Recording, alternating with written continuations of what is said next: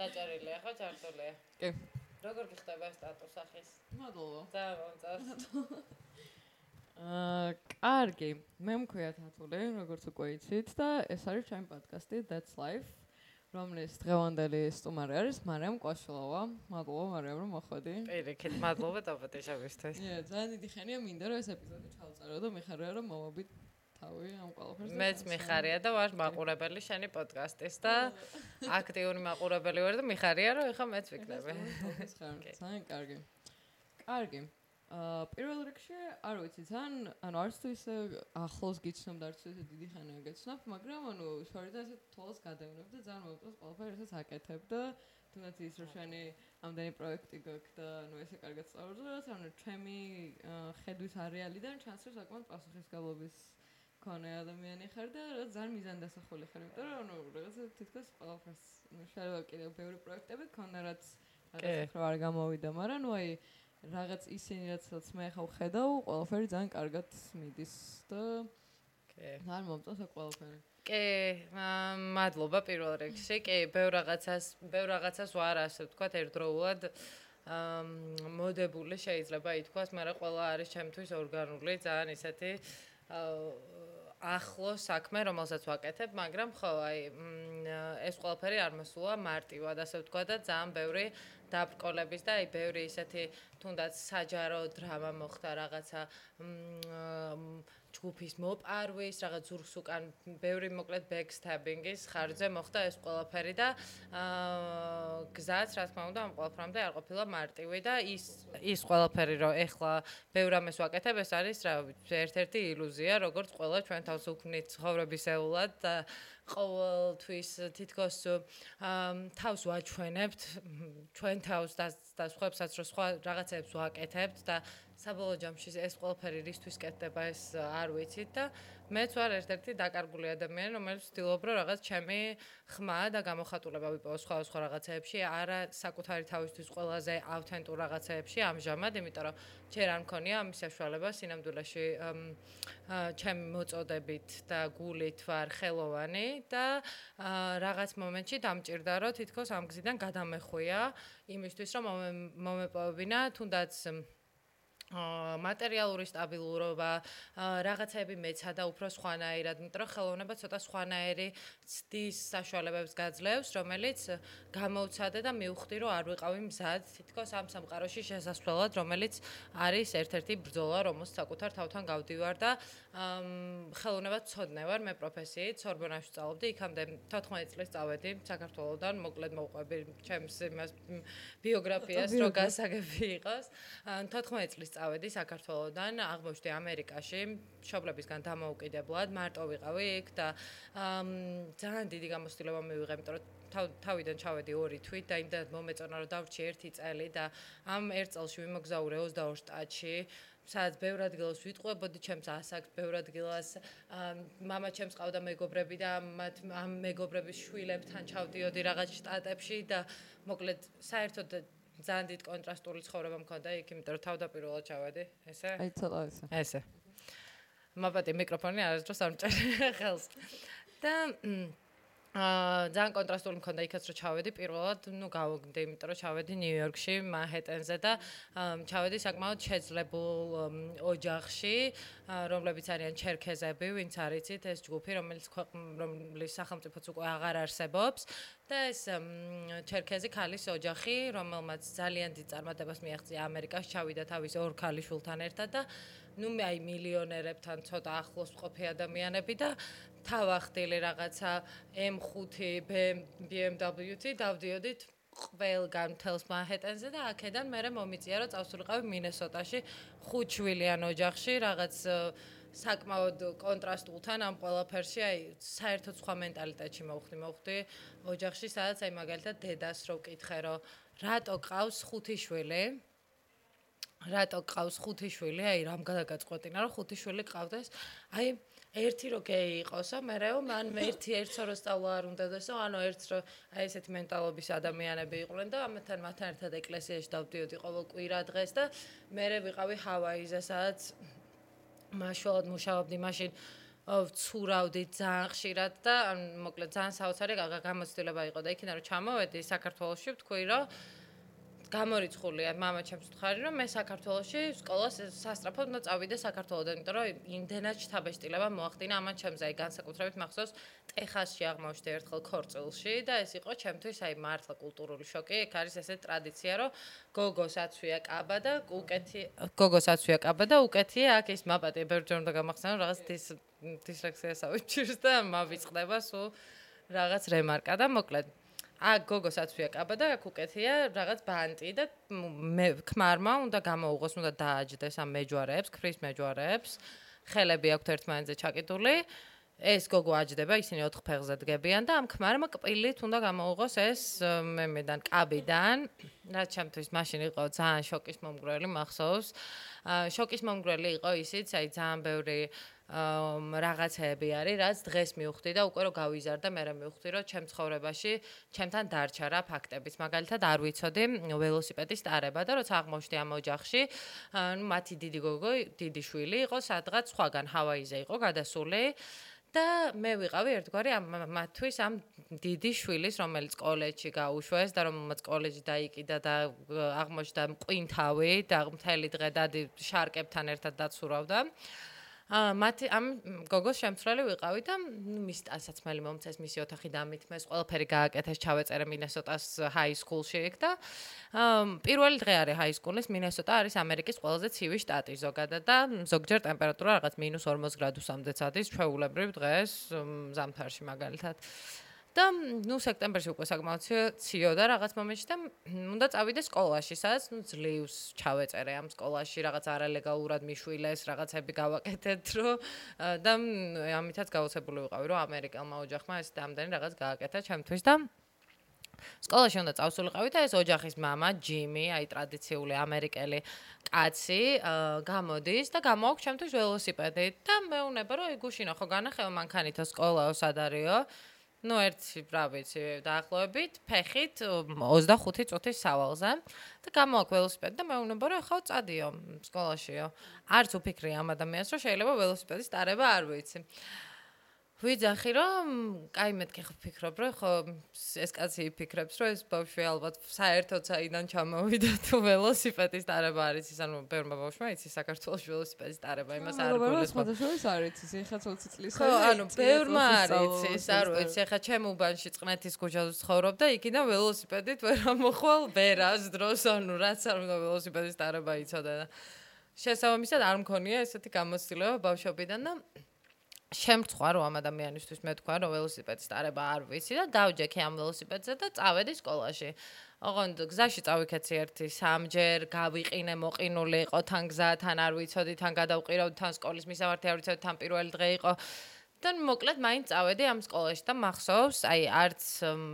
განსაკუთრებით არ დამახსოვრებია იმ დროს ეს მომენტი, მაგრამ ხშირად უკვე რო გავიზარდა, მე რა ცხოვრებაში, აი რაღაც სირთულის მომენტში, აი ესეთი მომენტები მახსენდება, თუნდაც ამერიკიდან, თუნდაც შემდეგ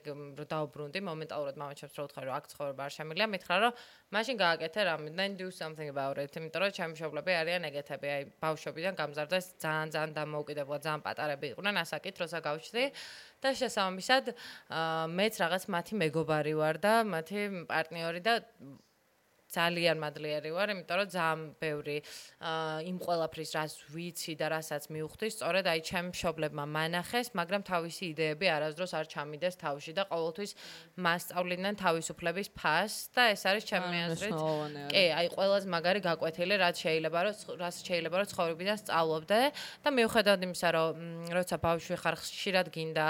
მშობლების სენტიმენტები, ხშირად გინდა მათი რაღაცა მათ გაიგონ შენი, ან შენ არ გესმის მათი და მათი ემოციების ან რაღაც მათ საქციელებს არ ეთანხმებიან, არ იზიარებ. ეს ყველაფერი არ ვიცი, რომ უკვე იმდანად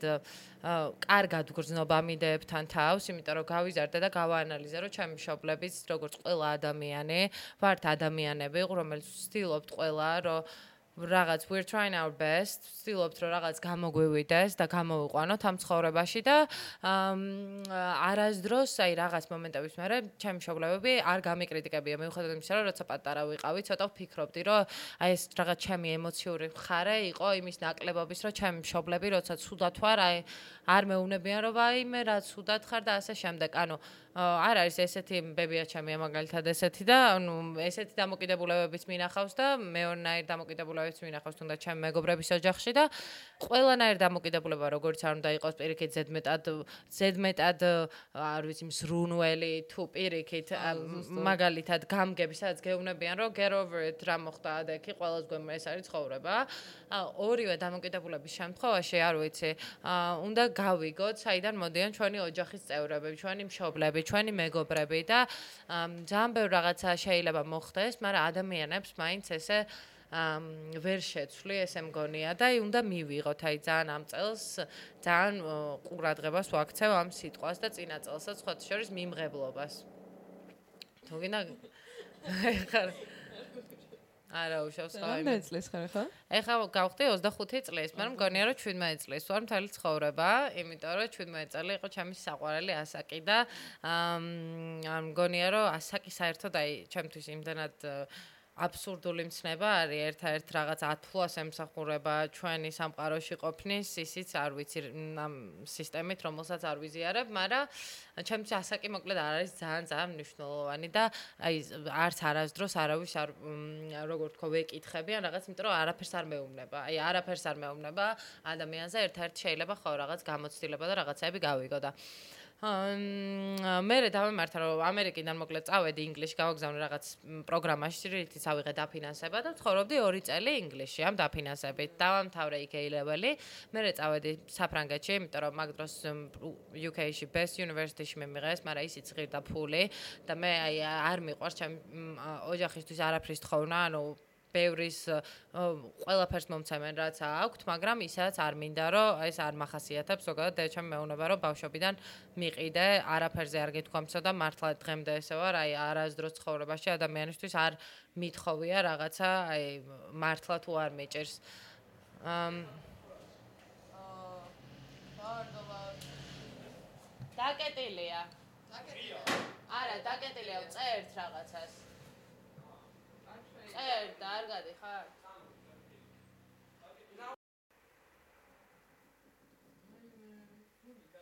ძალიან შემაშინდა მეც. კაი, რაღაცა ყველაზე უცნაური და რაღაცა ისეთი უხერხული რაღაც. დაგომართა პროსა შემოგვიჭერს სტუდიაში ბავშვობა, მაგრამ ნუ აი შემოგვეჭრნა სტუდიაში დაუკითხავთ და გავაგდეთ ფიზიკური ძალით მოგვიწია გაგდება. კარგი. ხო და მოკლედ არაფერი ამას გიყვებოდი რომ მე მიწავედი სორბონაში რადგან არ მინდოდა რომ ჩემი მშობლებისთვის რაღაც სორბონა თან ვიფიქრე რომ ამერიკულ ინგლისურ გამოცდილება მაქვს და წავედი რომ ესწავლა ხელოვნება ცოდნაობა როცა შემეძლო ვიყავი Goldsmith-ში, Central Saint Martin-ში, პერუ უნივერსიტეტში ხელოვნების მხრივაც მიღებული და არ ვიცი, აი დიდი დილემა მქონდა ეს, რომ ხელოვნება ცოდნეობაში წავიდა, იმიტომ რომ სიგიჟემ და მიყვარს ბავშვობიდან ყველანაირი ხელოვნების სიღრმისეულად გამოკვლევა და იმ მოტივების და აზრების გაგება, რაც თუნდაც ან იმ კონტექსტების და ისტორიული მოცემულობების რაშიც რაღაც ნამუშევრები იქმნება. რა არის ადამიანის მიზნები ამის უკან და მიღმა და ასე შემდეგ. და ნუ ეს არის ჩემი არ ვიცი კითხვა ამის გარკვევა დისერტაციის დაწერა ნებისმიერი რაღაცა რაც ამას მოიცავს არის ჩემთვის არ ვიცი ნამდვილი passion და გატაცება და შესაბამისად გადავწყვიტე რომ რადგან ხელოვნება ჩემი აზრით ისეთი რაღაც არ არის რაც მაინც და მაინც ეს ტრადიციული ინსტიტუცია ჭირდება და რადგან ხელოვნება ის არის რაც გულით ვატარებ ასე ვთქვათ აა უფრო განათლება ხო არ ჯობია რომ მე ვიღე ხელოვნება ცოდნაობის მხრივ და წავედი აქ დაიწყო ჩემი გზა უკვე როცა წავედი ინგლისიდან პარიზში აა იქ ცხოვრობდი სხვა შორის ინგლისში და პარიზში საკმაოდ ისე ცხოვრობდი აა საკმაოდ პატარა ბიუჯეტზე და ყოველთვის ვახერხებდი რაღაცა ჩემი გზებით მეპოვა, ასე ვთქვა, გაარჩენის ან ყიდულობდი მეორე ტასმოს მე რო ყიდიდი ან რაღაც მოკლედ სხვა სხვა მეთოდებს პოულობდი ყოველთვის ბიზნესის რაღაც რო გამეკეთებინა. აა და მაგრამ საბოლოო ჯამში ან ნახატებს ხატავდი. აი მაგალითად პარიზში ძალიან ხშირად ნახატებს ხატავდი და მე რო ყიდიდი ამ ნახატებს და აი უამრავი ნახატი მაქვს ძალიან ძალიან იაფად აი შეიძლება 30 ევროთ აა 25 ევროთ გაყიდული, იმიტომ რომ მჭirdებოდა იმ წამს და აა არ ვიცი, ძალიან მიხარია, ხო უკვე 3 წელია, 2 წელია ჩამოვედი საქართველოში. აა და ეს არის სადაც ვარ დღეს, შეუქმენი ძალიან დიდი ქალების სივრცე, Glam Factory Facebook-ზე, სადაც არის ძალიან აქტიური 100000 ქალი წევრი, ასევე ასევე Georgian Female Wellness-საც გავაკეთე აი სხვა სხვა დეპრესიას და სხვა სხვა თემებზე ვისაუბრე გახსნელად იქ ვაკეთებ ლაივებს და ლაივებს ვაკეთებ უკვე 5 წელია, მაგრამ საჯაროდ არ ვაკეთებ, იმიტომ რომ არ მინდა რომ რაღაც ეს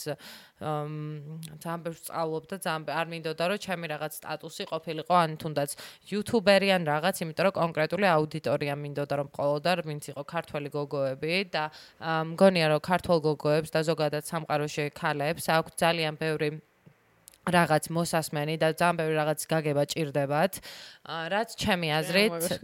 უნდა უთხრას ვიღაც ადამიანმა და რაღაც მომენტში, რადგან ჩვენთან არ იყო ეს ადამიანი, ვფიქრობდი, რომ მე შემეძლო რა უფრო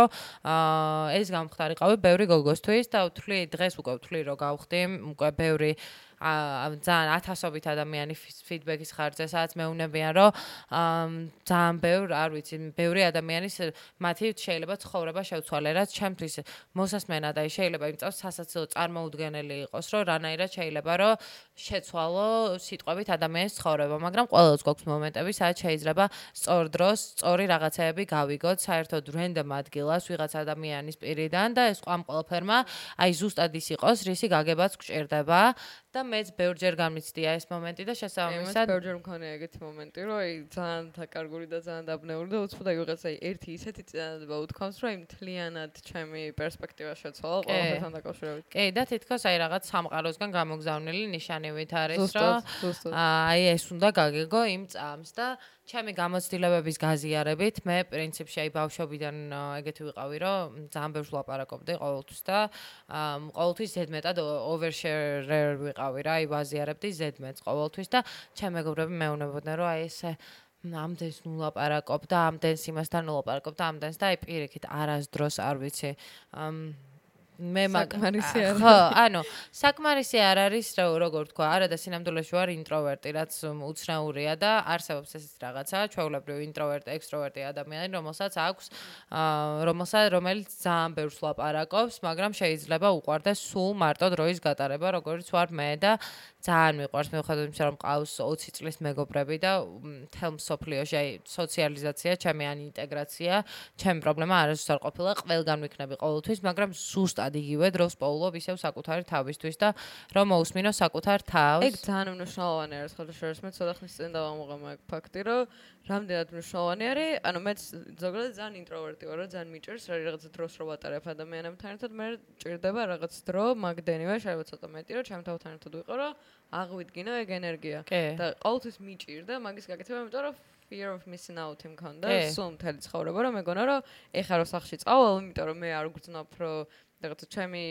ბატარეას დამჯდარი არის რა არ უგზნავ თავს ისე რომ ვიღაცას ვაკონტაქტო მაგრამ აი იქნებ ეხა მან რო არ წავალ იქნებ რაღაც ისეთი მოხდას რომ მე მაგას გამოვტოვე კი ბევრს აქვს დღეს ეს ძალიან და ძალიან მქონდა ძალიან დიდი ხანი და მაგითო აი ძალიან მიჭირდა რომ მაგის დაბალანსება რომ ჩემი თავისა სხვა ადამიანების დროის და ეხლა რაც უფრო დრო გადის, აი ფეყო, ფეროდ უფრო მეტად ვაფასებ იმ დროს, რომ დროსაც ჩემ თავთან ერთად ვატარებ. საზღვრების მნიშვნელობა რა თქმა უნდა, რომ მნიშვნელობა ზუსტად. კი, აი საზღვრები თუ არ დაუწესოთ, მე fear of missing out არასდროს არ მქონია, იმიტომ რომ ყველგან მივდივარ ყოველთვის და სამწუხაროდ რეალობა არის ჩემი, რომ აი არ ვიცი, შემიძლია სამი დღე გადაბმულად არ დავიძინო და ამას ჩემზე იმ წამს გონია რომ გავლენა არ აქვს, როცა რეალურად ვიცი რომ long term-ში ეს ყველაფერი რაღაცებს გამოიკვეთებს. იმიტომ რომ მე ეხა უკრძნობ აი მაგას თუნდაც რაღაც მომენტში თინეიჯერის პერიოდში ცოტა ადრე მომიწია რაღაც მომიწია საერთოდ რომ адრე დავიწყე, ადრე გამიჩნდა ინტერესი და შესაძლებლობა იმისი რომ ცოტა უფრო ფარტიზე ყოფილიყავი რაღაცა მეკეთებინა და მაგიდან გამომდინარე რომ აი რაღაც მომენტში ეს აქტიურად რო ვიყავ ვიყავ ვიყავ რაღაც ანუ აი ეხა დღეს ხდება ეგრე რაღაც მომენტში ანუ ახდენს ძალიან დიდ ზეგავლენს კი ეხლა მაგალითად ერთი წელი დავიძინო უკვე ანუ აი 6-ზე დავიძინე და ვსა მეორე დღეს აი მთელი დღე შეიძლება რაღაც უენერგიოთ ვიყავ და უმოტივაციოთ და რაღაც ეგრე მგონია რომ ხო მაგ მომენტში შენ ორგანიზ შეუულია მაგის გაძლება და შეუულია რომ ეგრე იყოს მაგრამ ხო ცოტა მე რომ შეხედოს აი მე მე ვფიქრობ რომ ბევრი ადამიანია ესე მე მე მაგალითად ეგრე არ ვარ აი მე 15 წლიდან 14 წლიდან ავე 14 წლიდან აი პირველი ეს დღეები რო იყო მე ჩემ მეგობარი ჯერ კიდევ გალერი რო არ იყო გახსნილი ასე ვთქვათ გალერი და კარზე დაკაკუნებით რო ხდებოდა შეშვება და მარტო 10 ადამიანი რო ცეკვავდა dance floor-ზე და ჩემ მეგობრები რო მეუბნებოდნენ რომ მანდ როგორ მიდიხარ ეგ რაღაც სატანისტების ეკლესიის ადგილას აი რაღაცა. ამ დროს ვიყავი 19 რავი 14 წლის და მაშინ რომ მივდიოდით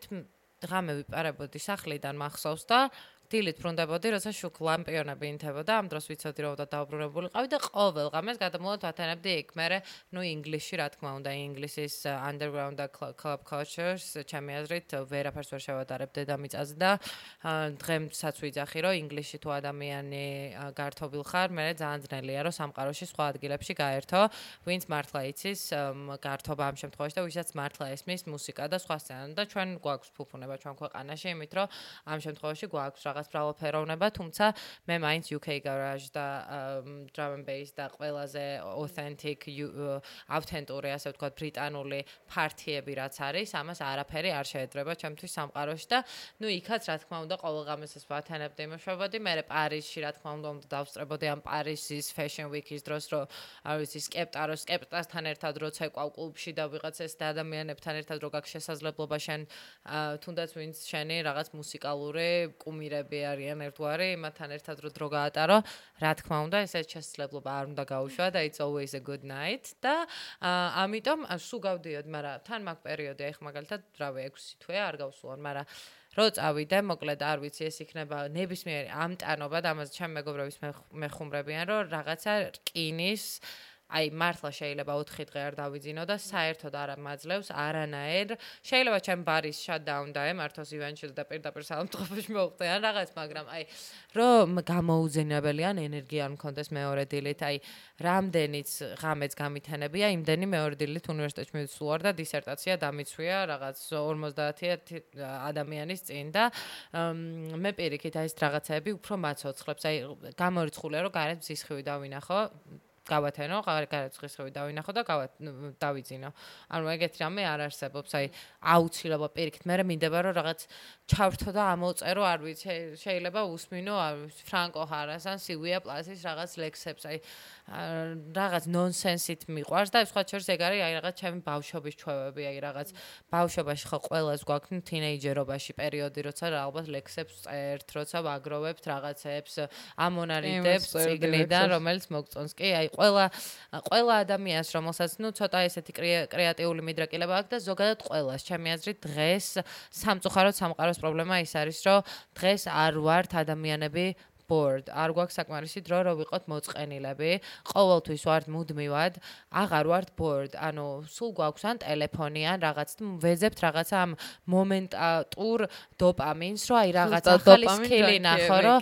ვაიმე, აი რასაკეთებენ ამ აპში ხედავ, ამ ტიპმა რა გააკეთა, აი ამ ტიპმა ეს გააკეთა, ამ ტიპმა ეს გააკეთა. მე შევდივართ ამ სოციალურ მედიაში ერთმანეთს უწერ, აი რაღაც ახალ ტრენდში შევდივართ, სწავლობთ ამ თელ სისტემას. შეიძლება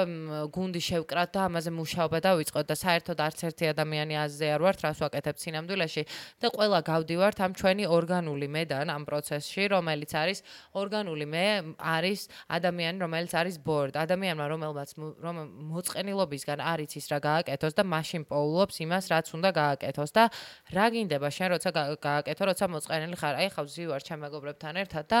ვერც ერთ ვერ ვცნობ, აი ვერც ერთ ვერ ვცნობ აა იმიტომ რომ მათი გონებები არის ტელეფონში, მათი გონება არის ტელეფონში. ჩემ თავს ვერ ვცნობ, იმიტომ რომ ჩემი გონება არის ჩემ ტელეფონში. ტელეფონში ისეთ მარტივია, რომ იყო იუზერი. Twitter-ზე მარტივია, რომ იყო იუზერი, Facebook-ზე მარტივია, რომ იყო იუზერი. იუზერად ყოფნას არაფერი არ უნდა. ნამდვილი შრომა ჭირდება შენში შენი თავის შექმნას და ძალიან ბევრ ადამიანს ამ work-ის ჩადება არ უნდა, რომელიც შენი თავის შექმნას ჭირდება და იმისთვის, რომ შენი თავის შექმნა აუცილებლად უნდა იყოს მოწყენილი რაღაც ღამეს, აუცილებლად უნდა იტირო, აუცილებლად უნდა კონდეს ფოთვა, აუცილებლად უნდა კონდეს განცდები, რომელიც ჩვენ მიგიყვანს რაღაცა ამ ყველაფერთან coping-ის, ამ ყველაფერთან გამკლავების გზებამდე და ამ ყველაფერთან გამკლავების გზა რაც არის, აი ის არის შენი გამოძახილი. და აა სამწუხაროა რომ დღეს ხო არ ვიცი ჩემი ძმა მაგალითად ყავს 2 წლის ძმა და არ ვიცი და 16 წლის დამყავს რომელიც მიყვარს ეს ორი ადამიანი ჩემ თავზე სამყაროზე და ყველაფერზე მეტად. და სულ ფიქრობ ყოველთვის ვთილობ რომ ჩემ დას რაღაც კინო ვანახო რაღაც წიგნი წაიკითხოს. ბავშვობიდან ესე ვარ და ეს ყველაფერი ჩემ დაში ძალიან კარგად ჩანს იმიტომ რომ ჩემი მადამ ძალიან ბევრი რაღაც იცის არის თავისუფალი ადამიანი არის მთელი გული და სული და გონებით და მოწოდებით ტოლერანტი ადამიანი და მე ვარ ამითი ამაყი. მაგრამ ნელ-ნელა ეს ყველაფერია, ეს თავის ჩვევები, მაგალითად წარმოუდგენელ რაღაცებს, აი მართლა წარმოუდგენელ რაღაცებს ქნი და აი 6 წლის, 7 წლის რო იყო უკვე არტარიამ თვითონ შესთავაზა რომ მისთვის გამოფენა გაეკეთებინათ, იმიტომ რომ წარმოუდგენელ სკულპტურებს აკეთებ და უკვე equality-ზე და მაშინ რაღაც გაეროს ფონდისგან მოიგო გარემოს დაბინძურებასთან დაკავშირებით პროექტი, რომელშიც 20 წლამდე ადამიანები იღებდნენ მონაწილეობას და 6 წლის მას უკვე ქონდა იმის creativity. ოღონ მას არ აქვს ხოლმე ეს creativity, ეს აქვს ყოველას. მე უბრალოდ მას და მე და ჩემი მშობლები მას ვეხმარებოდით, რომ ამის ეს გამოხატვა შეძლებოდა. გამოხატვა შეძლებოდა და exploration გაეკეთებინა თავის საკუთარ დროში. ეს ძალიან მნიშვნელოვანი არის. ეს ძალიან ბევრი შემიმჩნევა, რომ ერთ პატარა ბავშვი რო არის, ოღონდ ანუ ამას იმიტომ კი არ აკეთებენ, რომ რაღაც რაღაცისგან გამომდინარე არის, პროსტა მე მგონია რომ ცოტა აი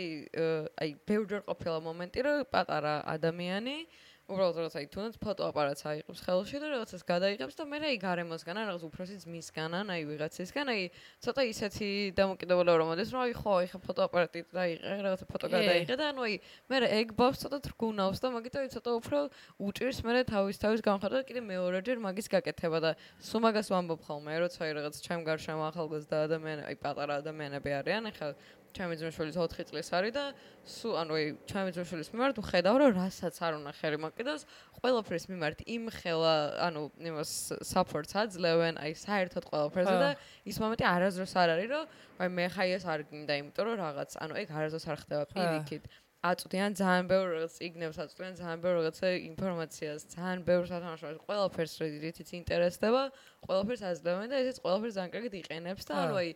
მართლა მგონია რომ ყველა ბავშვს უნდა ქონდეს იმის შესაძლებლობა და ძალიან ბევრი ბავშვს არ აქვს მაგის შესაძლებლობა და ძალიან ბევრი ბავშვი ისეთ გარემოში იზრდება სადაც პირიქით რა რაღაცა ინტერესს რო იჩენს აი ცოტა უქმნიან რაღაც ეგეთ ისეთ ასოციაციებს რო არ დისკომფორტი რა თქმა უნდა მაგრამ კი სამწუხაროდ და მაგრამ ეს კიდე უფრო მეტი მიზეზია შენთვის რომ ეგ რაშიც დისკომფორტს იქმნიან და სწორედ ეს არის რა თქმა უნდა არავის არ გვაქვს არ ვიცი ყველას აქვს ყველას აქვს ძალიან რთული გზა გასავლელი და ყველას აქვს თავის ცხოვრების სირთულეები და რა თქმა უნდა ძალიან რთული არა ნუ ყველა ადამიანისთვის თორაბა ხო. და აი საბ ყველას აქვს ეს გზაგასავლელი და ძალიან რთულია მით უმეტეს თუ მოხვდები ისეთ სოციუმში ან ისეთ გარემოში სადაც პირიქით კიდე უფრო გითხრუნავენ ამ შენს ინტერესებს შენს ნამდვილ იდენტობას და ასე ძალიან მარტივი არა ეგეთ სოციუმში რომ მოხვდე ჩემი აზრით ანუ უნდა გაგიმართლოს რომ ისეთ გარემოში აღმოჩნდეს სადაც ძალიან ხელს შეგეწყობენ მით უმეტეს ხელოვნების მხრივ. კი რა თქმა უნდა მაგრამ მე ვთვლი რომ აა სწორედ ეგ არის ნამდვილი ბრძოლა, ასე ვთქვათ, შენ დარჩები თუ არა ნამდვილად შენი თავი თუ გატყდები იმ ყველა ფრის ირგვლივ, რაც შენს ირგვლივ ხდება. და ჩემი აზრით არ არსებობს რო ადამიანი, რომელიც როგორ არა არსებობს ალბათ მილიონობით, უბრალოდ ვამბობ, რომ არ არსებობს ადამიანი, რომელიც უნდა დაანებდეს ამ ყველაფერს და რომელსაც ცხოვრების ბოლომდე მაინც ერთხელ მაინც არ ექნება, ასე ვთქვათ, ამ თავის რაღაცა ჟინის კივილი თავის თავში რომ რაღაცაები გამოხატოს. მე მაგაი ეხათ და ანუ მგონია რომ აი სულ მქონდა აი მართლა სულ მქონდა და ეხა პროსტა ანუ აი უბრალოდ აი ამ ბოლო დროს ბევრად უფრო მაქვს. ანუ აი მარტო ეგ მაქვს რა ყველაფერსაც ვაკეთებ, ყველაფერსაც ვფიქრობ, რისკანაც არის ჩემი დრო და ენერგია მიმართული, ყველაფერი მაგაზე არის რომ არ დავნებდე და არ გავუტყდე იმ გარემოებებს, რაც არის ჩემ გარშემო და ძალიან რთული არის, ძალიან რთული არის მართლა. ან ესე მიდიხარ მაგზამდე, როგორც შენ ხარ, მაგალითად, ან ისე რომ მიდიხარ ტერმინალურ, მე მაგალითად მქონია ეგეთი მდგომარეობა, რომ პირიქით გამტყდა ვარ და არაფერი არ მდომებია და დღემდე ისეთ stage-ში ვარ მოსული, სადაც მივედი ერთგვარ ტერმინალურ მდგომარეობამდე და მე მივხვდი ცხოვრების ფასაც, აი ძალიან ღრმა დეპრესია მქონდა, დიაგნოზირებული ბევრი წელი, რომელსაც კურნალობდი და მე მიბრუნდებოდა ეს დეპრესია დეპრესია პერიოდულად და მეგონა რომ ამის განკურნება არ არსებობდა და ვფიქრობდი ცხოვრების დამთავრებაზე, ვფიქრობდი არ გაგრძელებაზე ამ ყველაფერში ვერ ხედავდი აზრს. რა ფიქრების დღესაც მომდის, უბრალოდ დღეს ამ ფიქრების იმას რომ აზრს ვერ ხედავ ამ ყველაფერში და რა არის და ეს რაღაც ეგზისტენციალური, ასე ვთქვათ, გოდება, რომელიც რომლის პასუხსაც მხოლოდ არ ვიცი, მე რაც უფრო მეცოდნას მივიღებდი და მეც წავიკითხავდი, კიდევ უფრო ვგიჟდებოდი და აი, კიდევ უფრო მაგალითად სორბონაში 16 საგანს გვასწავლინა, საიდანაც ნახევარი რაღაცა შუა საუკუნის პოეზია იყო, ნახევარი იყო რაღაც ფილოსოფიური თეორიები, ნახევარი იყო ხელოვნებაცოდნეობა როგორც იმათ ჯერათ და მოკლედ აი ამ ყველაფრის რაღაც თითო საგანში რო ორი წიგნი ქონდა კვირაში წასაკითხი და თან ამ ყველაფრის თან რაღაც ამ დროს ქონდა პერიოდი, როცა სინჯავდი რაღაცა ფსიქოდელიურ რაღაცებს და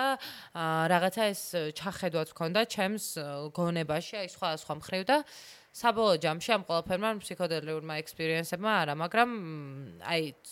პასუხის ძიებამ ბევრად უფრო მიმიყვანა გაგიჟავამდე და ცუდად ყოფნით მდგომარეობამდე, რომელიც აი ვერაფერს ვერ ვაკეთებდი, აი ეს მოზღვავება შენ რაზეც ამბობ ან мотиваცია, საერთოდ ლოგინიდან გადმოსვლის мотивაციაც არ მქონდა, ოღონდ აქ არ ვლაპარაკობ ერთ დღეზე ან ერთ კვირაზე, ანუ ვამბობ თვეებზე და წელზე და მაღაზიაში ვერ შესვლაზე.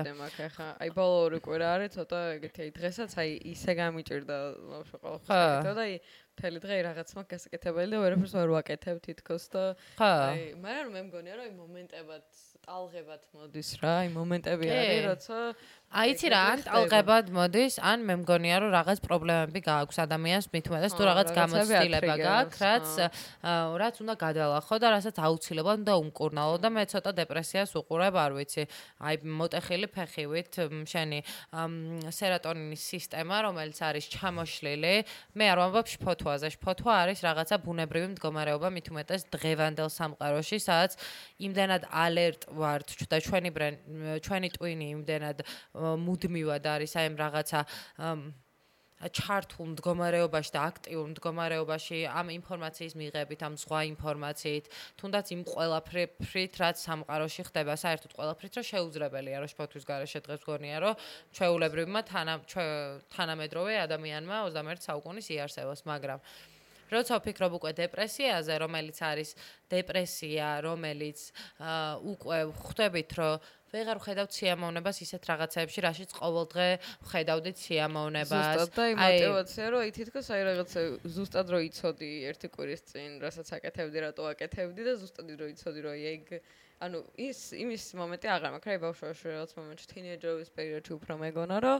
აი რაღაცა ეხა რომ მინდა, რაღაც მე როგორც წარმომიდგენია, რომ რაღაცები ეხა მინდა, მგონი რომ სულ ეგრე მენდომება და ეხა ეგ აღარ მაქვს, რა ზუსტად ვიცი რა ეხა მეტაპზე ეს მინდა და მე რა ზუსტად ვიცი რომ სხვა რაღაც მენდომება და აი ის თუნდაც რომ აი ერთი კვირის რო ვიცოდი რომ ეხა ამ ეტაპზე ზუსტად ვიცი სად ვარ და ზუსტად ვიცი ეხა ამ ეტაპზე რა მინდა და ეხა ერთი კვირა გავიდა და აი უცბად რომ საერთოდ წარმოდგენა არ მაქვს რატო ან რისთვის ან აი რატო ხდება რაღაცაები. ან ანუ აი ადამიანების მიმართ რო აი ადამიანებისგან დავინახე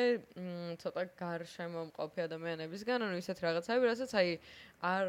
ველოდით არა რა ალბათ აი აქამდე ჯერ ესე არ დამინახავს რა აი რაღაც აი უფრო მეტი რაღაც ადამიანური ისეთი თვისებები შემოვიდა ჩემს ცხოვრებაში, რაც აქამდე არ იყო. და რაღაც ანუ აი მაგან ცოტა დამაბნია, მაგრამ ხვდები რომ ესეც ფაზა არის ჩემს ცხოვრებაში, რომ ხვდები რომ ეს ყველაფერი ახლა უბრალოდ გამოცდილებას უფრო შემატებს და მე რაღაც შემდეგისთვის უფრო გაუფრთხილდები ჩემ თავს და ჩემ ემოციებს. კი, ზოგადად ადამიანებისგან რაღაცი დანახვაზე იმე, მაგალითად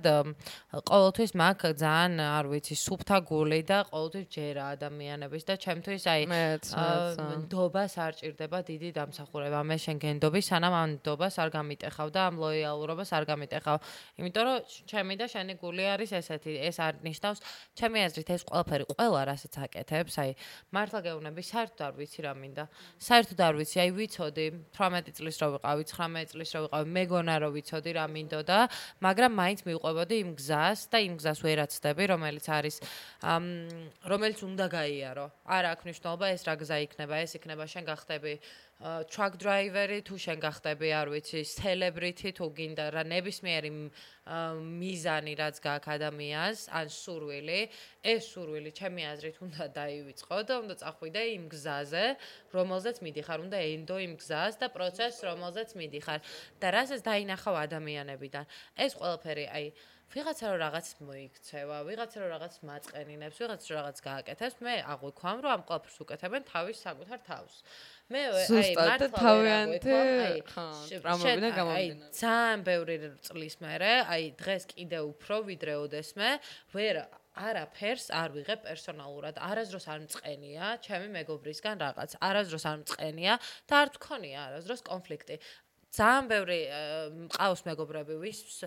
მსოფხედველობას არ ვიზიარებ, ნუ მსოფხედველობა ნაკლებად, ვის ღირებულებებსაც არ ვიზიარებ. აი ყველაზე მნიშვნელოვანი რაღაცა ადამიანურ ასპექტს ღირებულებებს. აა მყავს ესეთი მეგობრები, მაგრამ ჩვენ ვიზიარებთ ბევრად დიდ რაღაცას, რომელიც არის ერთმანეთის მიღება ისეთის, როგორიც ვართ. შეიძლება არ იყოს კარგი ადამიანი, ვიღაც შენი ოჯახის წევრი, შენი მეგობარი, ან ასე შემდეგ ადამიანი, მაგრამ შენ ეს ადამიანი უპირობოდ გიყვარდეს. ჩემი აზრით, ამ ყველაფერში არის ნამდვილი მიმღებლობა და ნამდვილი უპირობო სიყვარული, რომელსაც ადამიანი გულით ატარებ. მე უპირობოდ მიყვარს ჩემი მეგობრები, უპირობოდ მიყვარს ჩემი ოჯახი და არ არსებობს, რომ იმათმა კი შეიძლება რაღაც გულზე მომხვდეს, რაღაცა ის, მაგრამ არ არსებობს დღე, სადაც მე არ ავდგები და ამაზე არ დაველაპარაკები პირველ რიგში ადამიანს ვის მეწყინა და მე ზუსტად იმიტომ რომ იმათაც უპირობოდ უყარვარ, ისინიც გააკეთებენ იგივეს და ისინიც მეტყვია რას გზნობენ ამ სიტუაციაზე. ანუ მე ცოტა ესე ლაპარაკით ხვდები რომ ანუ რაღაც ეს ჩემი ბავშვები ანუ ცოტა emotionally ანუ ემოციურად მიუწვდომელი ვარ რაღაცა ჩემი ეს რაღაც ჩაკეტილობის მომენტი მაქვს რომ უფრო ჩემთვის ჩემი სამყარო არის რაშიც ჩემთვის ხდება რაღაცები და ეს ემოციებიც შეგნით ტრიალებს და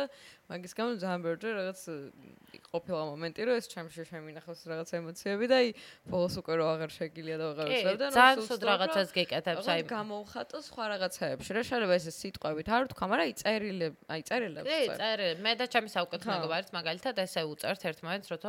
წინ 20 მეგობრები ვარ და აი სამჯერ გვაქვს ეს წერილი დაწერილი ერთმანეთისთვის როცა ეხლა აი ცოტა ხნის წინ დაუწერე, ეხლა აი სამ ფურცლიანი დიდი ისეთი ბევრი მქონდა სათქმელი აშკარად და რაღაც ესე პროსტო ჯერ რაღაცა ჩავიწერე საუნდი, რაღაც ჩემ თავს ველაპარაკე, მე რა ყველაფერს მოусმინე, რაღაც გადავარჩიე. ლამაზი ეს ძალიან კაი არის ანუ შენ ესე იგი მუშაობ შენ შეგრძნებებზე თუ შენ საუნდს აი მე მაგალითად ვერაზროს ვერ მოусმენ ჩემ საუნდს ანუ შეიძლება აი self მე იმდენი აი პოდკასტსაც არ ხო. რო წერ ანუ მე დაედიტების პროცესი. ერთ რო ვაედიტებ მაშინ ხომ თავი რომ მომდა უსმენ და მე რომ დებ კიდე YouTube-ზე უეჭველი ერთხელ არ არსებობს და მე კიდე live ყვირას ვაკეთებ აი მაგალითად გადაცემაში ყოველ კვირა live-იც რომ მაქვს ჩემი გადაცემა არც ერთხელ არ მაქვს ნანახი არც ერთხელ არა და რა კაია რომ პირიქით უყურო და გააუმჯობესო. არც ერთხელ არ მაქვს არ შემილია უხერხულობისგან ყდები არ შემილია. იმიტომ რომ იმდენად oversharing-ს ვაკეთებ, რომ აი მაგას რო არ შევხედო და აი მართლა ერთ ერთჩევა შემილია გითხრათ, რომ ცხოვრებაში cringe თუ არიყავი და სიგიჟემდე მიყვარს cringe და სიგიჟემდე ვიქრინჯები რაღაცეებზე და ასე შემდეგ. ცოტა cringe თუ არიყავი და თუ თქვენ რაღაცებს უყურებთ და თქვენ თავი cringe გონიათ, საერთოდ ვერაფერს ვერ გააკეთებ, ანუ მართლა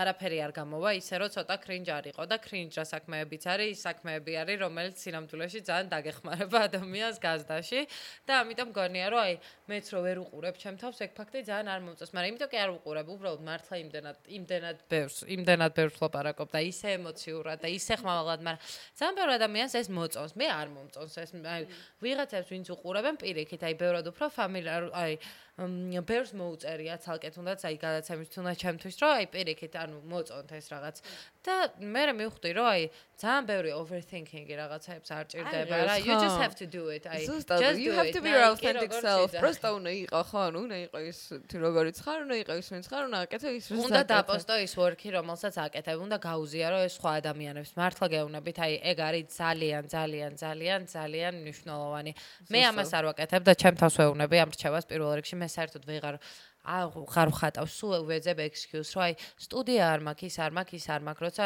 ჩემი წლები როცა ქმნიდი ხელოვნებას და ყოველ დღე როცა ვხატავ ეგ არის ჩემი სულის ბედნიერება და ჩემი ნამდვილი ადგილი, სადაც მივეკუთვნები საკუთარ თავს. მაგრამ მაგას არ ვაკეთებ, აი სხვა ექსკიუზებს ვეძებ უმაგრესი საქმიანობა მაქვს ისაც ჩემ ბიზნესში და ასე შემდეგ, რომელიც ჩემი ძალისხმევის 15%-ს მოითხოვს. ამას რომ ვამბობ, იცინიან აი მამა ჩემის და ჩემი შეყვარებულის რო აი რანაირად ღამეს ათენებ, მართლა ღამეს ვათენებ და ჩემი თვალაგებ ყველა პროდუქტ, ჩემი თუ აწერ ხელით ყველაფერს და ყველაფერს აი make sure 1000% რომ ყველაფერი იყოს იდეალურად, მაგრამ ეს ჩემი რესურსის, რეალური რესურსის არაფერ პროცენტს არ მოითხოვს. აი ეს შემილია, აი გავაკეთო თვალდახუჭულმა ღამე რომ ძინავს, არა აქვს მნიშვნელობა, ანუ ეს არ არ მოითხოვს. ეს არ არის რაში შემილია რომ კი შემილია რომ აი ეგ ჩავდო, ეგ პერსონალური ჟესტი რომ მე ხელი ჩავფუთო, მაგრამ არ არის საბოლოო ჯამში რისი მისევაც მინდა სამყაროსთვის. მე მაინტერესებს თან ჩემი სპეციალიზაცია არის რენესანსი და თანამედროვე ხელოვნება, მაგრამ ზოგადად გენდერული სტადიის და ჯენდერ სტადიის და ქალების მიმართულება არის რაც მაინტერესებს, იმიტომ შევქმ იმიტომ შევქმნი ჯგუფი ქალებისთვის. და ზოგადად ქალების ისტორია და ფემინისტური ისტორია, ხელოვნების ისტორია მაინტერესებს სამყაროსი, რომელიც სამწუხაროდ არ არსებობს. დღეს, რო ვიფიქროთ თუნდაც ხელოვნებაზე იქნება. დღეს მხოლოდ იმ ნამუშევრების რაც შექმნილა იმის 0.00001% არის ალბათ ჩვენამდე მოსული. დანარჩენი ყველაფერი და სანახავთ და ქალების ნამუშევრების და ამაზე აუცილებლად მინდა რომ თქვა ვინმე თუ მოусმენს ამ პოდკასტს და ეს არის ის ფაქტები, რაზეც უნდა ვიფიქროთ ყოველთვის, ქალების ნამუშევრების 100% არის დაკარგული. ქალების ნამუშევრების ქალებს არ ქონიათ შესაძლებლობა ეთქვათ რაღაცა არ ყოლია great women artists, არ ყოლია great women scientists, ღრმა წარსულში ვამბობ და ამისთვის არსებობს თავის მიზეზები, ვისაც გაინტერესებთ, არის ფანტასტიკური ესე ლინდა ნოლჩინის Why There Haven't Been Great Women Artists, რომელიც ლინდა ნოლჩინის იყო ფემინისტი არტ ისტორიან, რომელმაც გამოუშვა ძალიან კარგი ესე 1951 თვეში თემაზე, რატომ არ ყოფილან მაგარი ქალი არტისტები და სწორედ იქ იხსნება ის სოციო ისტორიული მდგომარეობა და მოცემულობები, რაშიც ქალებს უწევდათ ცხოვრება რატომ წერდნენ ქალები მხოლოდ ნოველებს რაღაც მომენტში, იმიტომ რომ მხოლოდ მათ შეეძლოთ ერთადერთი ოთახი, სადაც მათ მოსვენება შეეძლოთ და 5 წუთის გატარება იყო ბავშვების სათამაშო ოთახს და სამზარეულოს შორის ადგილი ძველ ინგლისურ მოწყობილ სახლებში, სადაც მათ არ შეეძლოთ დამჯდარიყვნენ და დიდხანს, ანუ თქვათ, გარკვეული დროით დაეწერა და ყოველთვის უწევდათ იდეის გაწყვეტა და სწორედ ამიტომ წერდნენ ესეთ ნაწარმოებებს. შემდეგ გვაქვს მაგალითი ოქსბრიჯის, სადაც პირველ ოქსბრიჯში, რომელიც არის ოქსფორდი და კემბრიჯი, კაცებს სადაც ჭამდნენ პირობითად რაღაც სუპს ხორციანს, ქალებს ჰქონდათ მხოლოდ პიურე და მათზე იხარჯებოდა რაღაც სადაც ნუ იმაზე საერთოდ ლაპარაკი არ არის, რომ ქალს თავის ფულის გამართვის უფლება არ ჰქონდა, მხოლოდ ბოლო 150 წელია. ხმის მიცემის ბევრად უფლებაზე, ბევრად მნიშვნელოვანი უფლება არის საკუთარი ფულის გამართვის უფლება, რომელიც ქალებს არ ჰქონდათ. ბოლო 150 წელს წელიც არ არის, რაც ქალებს ამის უფლება მიეცათ. ამიტომ იმ ისტორიაზე, ქალების ისტორიაზე, რომელიც მხოლოდ 100 წელია გვაქვს და კი ყავს, რა თქმა უნდა, იქამდე არტისტები და кейვებშიც კი და გამოქვაბულებში, სადაც პირველი ადამიანების პირველი ნამუშევრები ზოგადად ფერწერულ რაც არის აღმოჩენილი, სადაც ეს ხელის ნაკვალევებია, იმ გამოქვაბულებშიც კი 50% იყო ქალი და დღეს სამწუხაროდ ვერ ვახწევთ იმ რეალობას და პირველი მხატვრები იყვნენ ქალები. აა თუმცა ჩვენი ისტორიის მანძილზე ყველა ქალი არტემისია ჯენტილესკიდან დაწყებული აბსოლუტურად მე-20 საუკუნემდე ყველა ქალი იყო პრივილეგირებული მას ყავდა ან არტისტი мама ან არტისტი მეუღლე და საერთოდ გადავედი რაღაც სხვა თემებში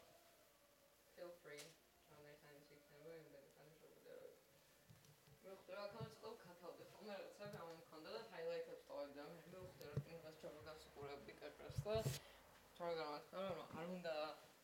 ამოტრათ, აი, რატო რა აზრი აქვს რა? ანუ იგივე მომენტი არის, რომ ინსტაგრამზე რო ადამიანები მარტო რაღაც საუკეთესო, აი, კვირიდან საუკეთესო დღეს რო დებენ რა, ანუ თითქოს რაღაც ჰაილაიტს იმაშავე და მე დანარჩენი მთელი ნამდვილი მხარე მაგცი იკარგება და არ მინდა რომ დაიკარგოს რა, ნამდვილი იყოს. კი და აი ქალებს რაც ვამბობდი? ზუსტად ეგრე მგონია მოკლედ ამ ამ თემაზე იმიტომ ლაპარაკობ რომ ჩემი აზრით ჩვენამდე არ მოსულა ქალების ისტორია დღესაც არ არის ეს თანასწორობა აღდგენილი და მგონია რომ დღესაც არ არის ქალების ხმა გაგებული და აი მე მოდის ისეთ თემები რომ აი არ არიან დღეს სადაც ყველა arts school-ში 95% მოსწავლეების არის ქალები ძალიან სირცხვილია რომ ყველა წამყვან მუზეუმებში თუნდაც იქნება ეს MoMA, Pompidou, Tate თუ ასე შემდეგ ბოლო სადაც არის ბოლო რაღაც 100 წლის ნამუშევრები გამოფენილი, გამოფენილი არტისტების მხოლოდ, რა ვიცი, 10%-ია ქალები და სამწუხაროდ ბოლო 25 წელში ჩატარდა მხოლოდ 10 ქალის გამოფენა 150 კაცის გამოფენასთან შედარებით. მოკლედ, ძალიან ბევრი სტატისტიკა არსებობს ამ შემთხვევაში, რაც აღარ ჩაუღრმავდები, ანუ ქალებთან და კაცებთან და ამ უთანასწორობასთან დაკავშირებით. ისაც სამყაროშიც კი როგორც არის ხელოვნება, რომელიც უნდა იყოს ყველაზე თავისუფალი სფერო, სადაც ყველაზე თანასწორობა, ყველაზე მეტად ასე ვთქვათ, არის ასე ვთქვათ, აღნიშნული და ყურადღება მიქცეული, თუმცა ამ ამაშიც კი გვეპარება რაღაცები და აი ხელოვნების სამყაროც კი და აი მე ძალიან უხერხულად ვგრძნობდი თავს, რომ ამ სამყაროში ან როგორც ხელოვნება ცოდნე, ან როგორც ხელოვანი შევსულიყავი, რის გაკეთებაც ალბათ მომიწევს, იმიტომ რომ დღეს ვერ ვხედავ, აი დღეს თუნდაც თეორიები მე ძალიან მიყვარს მარსელ ჯუშამპი და მის თეორიები და ამ ადამიანმა ხელოვნებას თავი დაანება რაღაც მომენტში და ჭადრაკის თამაში დაიწყო. იმიტომ რომ ის ვერ ხედავდა ას და მისი იდეები თუნდაც როცა შექმნა პირველი პისუარი, აი თავისი ცნობილი მარსელ ზუშამპის სკულპტურა თუ გაქნა ნახე, აი მე არ მაქვს ნახე, მაგრამ ნახავ ტუალეტი რო არის, თეთრი ტუალეტი რო არის, არ მუტია წერია და ნუ მარსელ ზუშამპმა 1907 წელს იგეგმებოდა ესეთი გამოფენა Society of an anderer artists არ მახსოვს ახლა რა society ну დადას პარალელურად ამერიკაში ჩამოაყალიბეს მაგ დროს ხდებოდა სალონებში ნამუშევრების მიღება კონკურსის მეშვეობით. ანუ ადამიანებს უწევდათ აი თუნდაც ნაპოლეონის დროს და მე-18 საუკუნეში ადამიანებს უწევდათ რომ სალონში რომ მოხვედრილიყვნენ გაეულოთ რაღაც კონკურსი და არსებობდა იერარქია რომ აი ყველაზე მაღალი იერარქიაში ჟანრი იყო ისტორია და მითოლოგიური სიუჟეტის ნამუშევრები. ყველაზე ბოლოს იყო რაღაცა ნატურმორტი და ნატურმორტი და პეიზაჟი. და ამიტომ არის მუზეუმებში რომ შევდივართ, რომ სულ ისტორიული ომების და რაღაცეების ნამუშევრებია, იმიტომ რომ ითვლებოდა, რომ ამ ჟანრების მასლოს გაკეთებ, მოკლედ ჟანრების იერარქიის მიხედვით, აა ითვლებოდა, რომ ადამიანი, რომელიც შეეცდებოდა, ადამიანი არის ღმერთის ნაშრომი და ადამიანი, რომელიც შეეცდებოდა ღმერთის ნაშრომის იმიტაციას, იყო ყველაზე მეტად საპატივცემულო არტისტი. და შესაბამისად საინტერესო არის. შესაბამისად, რასაც ვნახულობთ მუზეუმებში, იმიტომ არის, რომ შიშველი და მით უმეტეს ნახევრად შიშვალ ფიგურას თუ გამოაჩენ, ნიშნავს, რომ ყველაზე ბუნებრივ ფორმაში ცდილობ იმიტაციას ღმერთის შექმნილის და შესაბამისად ეს რა თქმა უნდა კიდე უფრო ამძაფრებდა სალონში მოხვედრის შანსს. სწორედ ამიტომ ამ დროს, როცა ნეოკლასიცისტები მაგალითად ინგრი, ჟაკ ლუი დავიდი და ასე შემდეგ ვის ნამუშევრები ზუსტად ვიცი, აი ოდალისკი რაღაცაები ყველა ვიცით თუნდაც ის მოკლედ ძალიან ბევრი მის ნამუშევრებს ყველა ვიცნობთ, ლუვრიდან და ასე შემდეგ რა ნამუშევრებსაც ვიცნობთ და არ არის ახლა ლაპარაკი ზოგადად არტისტის როლი არის ძალიან მაგარი რაღაც და იმიტომ არის ჩემი სპეციალიზაცია რენესანსი, რომ რენესანსამდე არ არსებობდა მცნება არტისტი, არსებობდა მცნება არტიზანი. არტი არტისტი, ყველა არტისტი იყო სინამდვილეში მომუშავე არტიზანი, როგორ შეიძლება რომ გადავთარგმნო, მომუშავე ადამიანი, ანუ უბრალოდ მუშა ხელი და რენესანს თან ერთად რენესანსის დროს მოხდა აი ჰუმანიზმის და ანტიკურობიდან აი ჰუმანისტური იდეების შემოტანა და ჰუმანისტთან ერთად დაბრუნდა ეს ინდივიდის მნიშვნელობა. ანუ ინდივიდის სურვილებს მიენიჭა მნიშვნელობა. გამოვედით მასიდან, გამოვედით გოთიკური ეპოქი ეპოქიდან, სადაც ნუ middle age, dark ages, ერთ-ერთ პერიოდი რომელს თქვია dark ages, არის, როდესაც იყო თეოკრატია და როდესაც ეკლესია მართავდა, ასე ვთქვათ, სამყაროს და ამ პერიოდმა ძალიან საინტერესო რაღაცები მოხდა ხელოვნების ხრივ, მაგრამ რენესანსში რაც მოხდა, როცა გვაქვს პირველი კაცის შიშველი ფიგურა ანტიკურობის მერე, რომელიც გააკეთა დონატელომ დავიდი და რომელიც იყო გეი და რომელიც იყო მედიჩი შეყვარებული და სინამდვილეში შექმნა მათი private, რომელიც არ არის ცნობილი ამბავი და ძალიან საინტერესო ხელოვნების ცნობების სწავლა, იმიტომ რომ ძალიან ბევრ რაღაცას იგებ, რაც არ არის ცნობილი ამბავი, თუნდაც პიკასოზე და ასე შემდეგ აა ძალიან დიდ არტისტებზე, რომელიც ძალიან ბევრ ადამიანს უყვარს, ისეთ რაღაცებს იგებ, რის მერეც შენ გზისხდება და აღარ გიყვარს არასდროს მე ვერ უხსნი ადამიანებს, იმიტომ რომ ძალიან ისეთი დეტალები არის, მოკლედ იქნება ეს თუნდაც არ ვიცი. ვინ შეიძლება ხა შილეზე, ეგონ შილეზე თუ ასე შემდეგ, რომელს თავის დასთან რაღაც გაურკვეველი ურთიერთობა ჰქონდა 12 წლის ასაკში, მოკლედ ბევრი აი ფაქტები არის, რაღაც ძალიან რენდომ, რომელიც ძალიან ფან არის, რომ ძალიან გასისეთი არის, რომ იცოდე რა, ეგეთ დროს რას ძიგებ, რის გამოც მიყვარს ხელოვნად ცოდნა, მაგრამ რენესანსთან ერთად დაბრუნდა ეს ჰუმანიზმი, ინდივიდის მნიშვნელობა წამოვიდა და არტისტები არტიზანიდან გახდნენ უკვე არტისტები და უკვე მიცეს თავის თავს უფლება, რომ ხელი მოაწერონ ნამუშევრებზე, უკვე წამოვიდა ეს დავინჩის ეპოქა, სადაც არტისტები არიან არტისტები არიან, არ ვიცი, celebrated არტისტებს პატივს ცემენ, როგორც არტისტებს და ისინი არ არიან უბრალოდ რაღაც სამუშაოს შემსრულებლები და ნუ ამ რენესანსის ჰუმანიზმის დაბრუნებასთან ერთად და იმის მერე ვიძახი სამყარო უკან მიდის თქო. დღეს ბევრად უფრო ნაკლებ განვითარებაზე ვართ ესე მგონია რატომღაც და ვიდრე იმ პერიოდში იყო სამყარო რაღაცა იდეების ხრივ და თავისუფლების ხრივ და ნეოკლასიციზმის დროს ამ სალონების პერიოდში ამ რენესანსის მერე მოდიოდა ეს კლასიკური სტილი ყოველთვის აი ეს სალონების პერიოდამდე სულ ეს კლასიკურ ნამუშევრებს ხატავდა და აი სალონების პერიოდი ხდება კონკურსები და ამ დროს მარსელ ჯუშამპი, რომელიც არის ბიჭი საფრანგეთიდან, რომელიც არის ყველაზე მაგარი ჩემი აზრით მოაზროვნე და ადამიანი და ჩემი აზრით, ვისაც მიეკუთვნება მოდერნიზმი და ის, რომ დღეს ხელოვნება არის თანამედროვე. აა ნუ ეს მოხდებოდა, რა თქმა უნდა, გარდაუვალია, იმიტომ რომ art mimics life და აა art imitates life, სწორად, როგორც არის ორიგინალი ამ ფრაზის და აა შეუძლებელია რომ არტი არ მოექცეს, ხელოვნება არ მოექცეს იმის კონტექსტში, რაც ამყარო. აი დღეს ხელოვნება როგორც უაზრო ხდება, ეგ არის პირდაპირი გამოხატულება რა სამყაროში ცხოვრობთ და ჩვენი როგორც ადამიანების, როგორც სიღრმისეული და უკვე ღრმა ღრმა ჩვენი ექსპლორაციის, ასე ვთქვათ, ხანა ვითომ ხო იწება, მაგრამ ხელოვნებაშიც და რაღაც სხვანაირად სრულდება ჩემი აზრით და ეს ყველაფერი არის რაღაცნაირად force და დაძალებული აა იმიტომ რომ დღეს ეს არის მოდაში. აი დღეს ხელოვნებაც კი არის instagramable. აი ყველაფერი როგორ ვთქვა ყველაფერი გამოდის იმ კონტექსტიდან რა იქნება ვიზუალურად კიდევ ერთხელ დავბრუნდით ამ ვიდეოზე რომ ვიზუალურად რა იქნება შთამბეჭდავი. ვიზუალურად რა შეეხება ადამიანს რაც ძალიან მნიშვნელოვანი ასპექტი ამ ასპექტს ხიანად არ ვუარყოფ ამ ვიზუალ და ფორმალური ანალიზის ასპექტს ასე ვთქვათ ამუშავარს რო უყურებ და რაღაც რო აი ვიზუალს საერთოდ არ შეხედო და ეს რო ძლიერი იყოს და შეხ რა თქმა უნდა ვიზუალურად რაც გეხება ადამიანს ის ძლიერი არის და ის ძლიერად გეხება. მაგრამ ამ ყველაფერში არ უნდა დაგვავიწყდეს მეორე ასპექტი რომელიც არის კონტექსტი რომელიც არის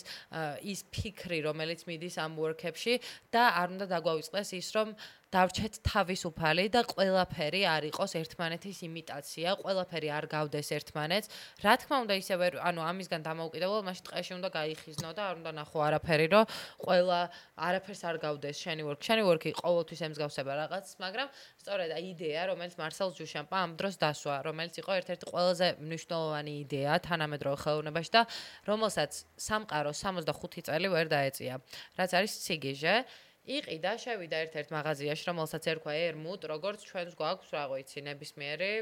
იმის ავეჯის მაღაზია, ბელუქსში რო შევიდე და ვიყიდო პისუარი, კაცის ტუალეტი.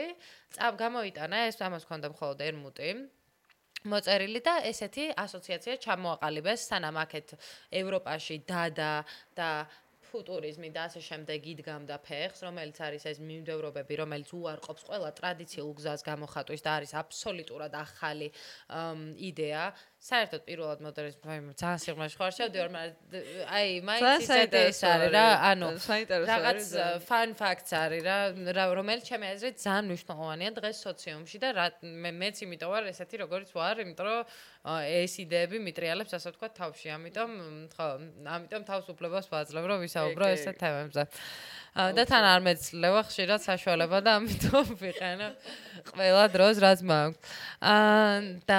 მოკლედ თავიდან სანამ ტრადიცია სანამ მივედით საერთოდ ამ მარსელ ჯუშამპამდე უკვე მე-18 საუკუნე რომ თავდებოდა აი 1890-ის ბოლოში უკვე ამ დროს იწყება ნელ-ნელა პიკას, ნელ-ნელა სეზანი ამ დროს უკვე სანამ ადამიანები სალონებში ჯერ კიდევ ქმნიან ყველაზე ტრადიციულ გამოხატულებებს თუნდაც ქალის შიშველი ფიგურის ამ დროს სეზანი არის თაში ქალაქარეთ წასული საფრანგეთში და ხატავს ერთი და იგივე მთას დღის სხვადასხვა მონაკვეთში. და ამ მთას ხატავს დღის სხვადასხვა მონაკვეთში იმიტომ რომ ეს თა არის სხვადასხვანაირი დღის სხვადასხვა მონაკვეთში. თან სეზანი როგორი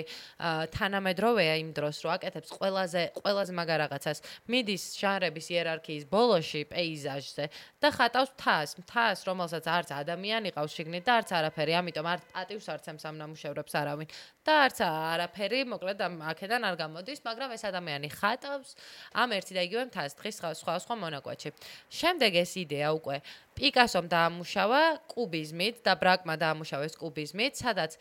ჩვენ ორ ორ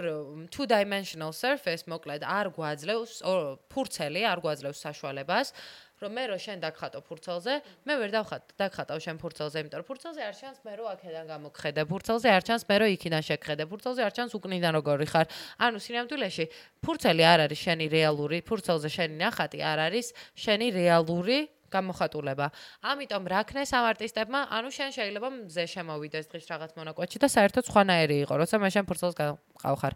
პიკასომ და ბრაკმა ამ დროს ეცადეს აი ამ სამი შენის 3D მოცულობის გადმოტანა ფურცელზე და ეს არის კუბიზმი ზუსტად რომ ესეთი არეული არის ფიგურის სახე და ასე შემდეგ და არის ნაწილებად დაყოფილი მათ ცადეს სხეულის ან ნივთის ან პეიზაჟის ყველა ასპექტის გადმოტანა ფურცელზე ისე რომ მთელი მოცულობა ამ ფიგურის არის გადმოტანილი two dimensional space-ზე და სწორედ აქედან მოვიდა კუბიზმი, რომელიც არის ერთ-ერთი პირველი მიმდევრობა მოდერნიზმში და პირველი გარღვევა, ასე ვთქვათ, ამ ტრადიციული გამოხატვის რაღაცეების. მაგრამ მარსელ ზუშამმა გააკეთა საერთოდ და მე მოვიდა მოდერნი კუბის წამოყვა უკვე. ფუტურიზმი, დადაიზმი და ასე შემდეგ სხვა სხვა მიმდევრობები, რომელშიც ჩვენ საქართველოსში ძალიან წარმატებული წარმომადგენლები ყავდა, როგორც ავანგარდის წარმომადგენლები, როგორც არის ლადო გუდიაშვილი, პიროს ან უამრავი მართლა საქართველოსში ამ მიმართულებით ყავს განზი არტისტების, რომელმაც რომელიც სამწუხაროდ ბევრმა ადამიანმა დაასრულა სიცოცხლე ბოლშევიკებთან ერთად, მოკლეს ბევრი ესეთი ჩვენი წარმატებული და ნიჭიერი ადამიანი, მაგრამ მაგრამ ძალიან ძალიან დიდი ისტორია გვაქვს აქ ამ ხრივ, მაგრამ რის თქმა უნდა რომ ამ ჩამოყალიბეს ერთ-ერთი სოციუმი და გააკეთეს ესეთი პოსტერი გამოუშვეს იმ დროს ამერიკაში. მარსელ ზუშამპმა და მისმა მეგობრებმა. society of ვერ ვიხსენებ სიტყვას აი ეს მემართება რაღაც მომენტში ბევრი მოწევის რაღაც მომენტში აი რაღაც სიტყვას ამოვიჩემებ და იმ სიტყვას ვერ გავიხსენებ რომელიც აი ყველაზე კარგად ვიცი ამიტომ აზრი არა ქართ ვეცდები ჩამოყალიბეს ეს society დადასთან პარალელურად სანამ დადახდებოდა ევროპაში. იქაც ამერიკაშიც რო წარმოიღოთ ეს გათავისუფლების რაღაც მუვმენტები. და ამ სოციუმში გამოუშვეს ესეთი პოსტერი სადაც დაწერეს რომ არანაირი ჯაჯმენტი, არანაირი კონკურსი, შემ გადაიხადე 4 დოლარი და გამოფინა შენი ნამუშევარი. ანუ მათ ისინი დაუპირისპირდნენ ტრადიციულ სალონის კულტურას და უთხრეს ნებისმიერ ადამიანს, რომ გამოიტანონ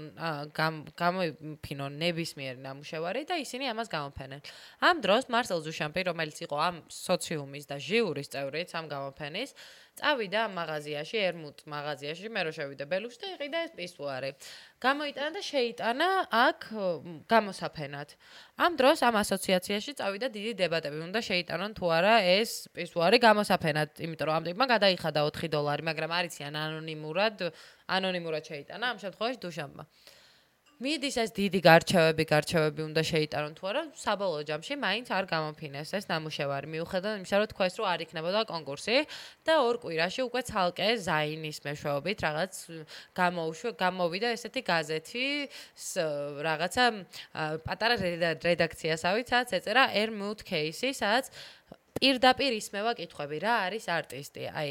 ვინ არის არტისტი? მაშინ ვარ თუ არა მე არტისტი? თუ ჩემ ნამუშევარს მე შემომაქ იმ კონკურსში, სადაც მითხარით, რომ 4 დოლარის გადახდის შემთხვევაში შემეძლებოდა ამ ნამუშევარის გამოფენა.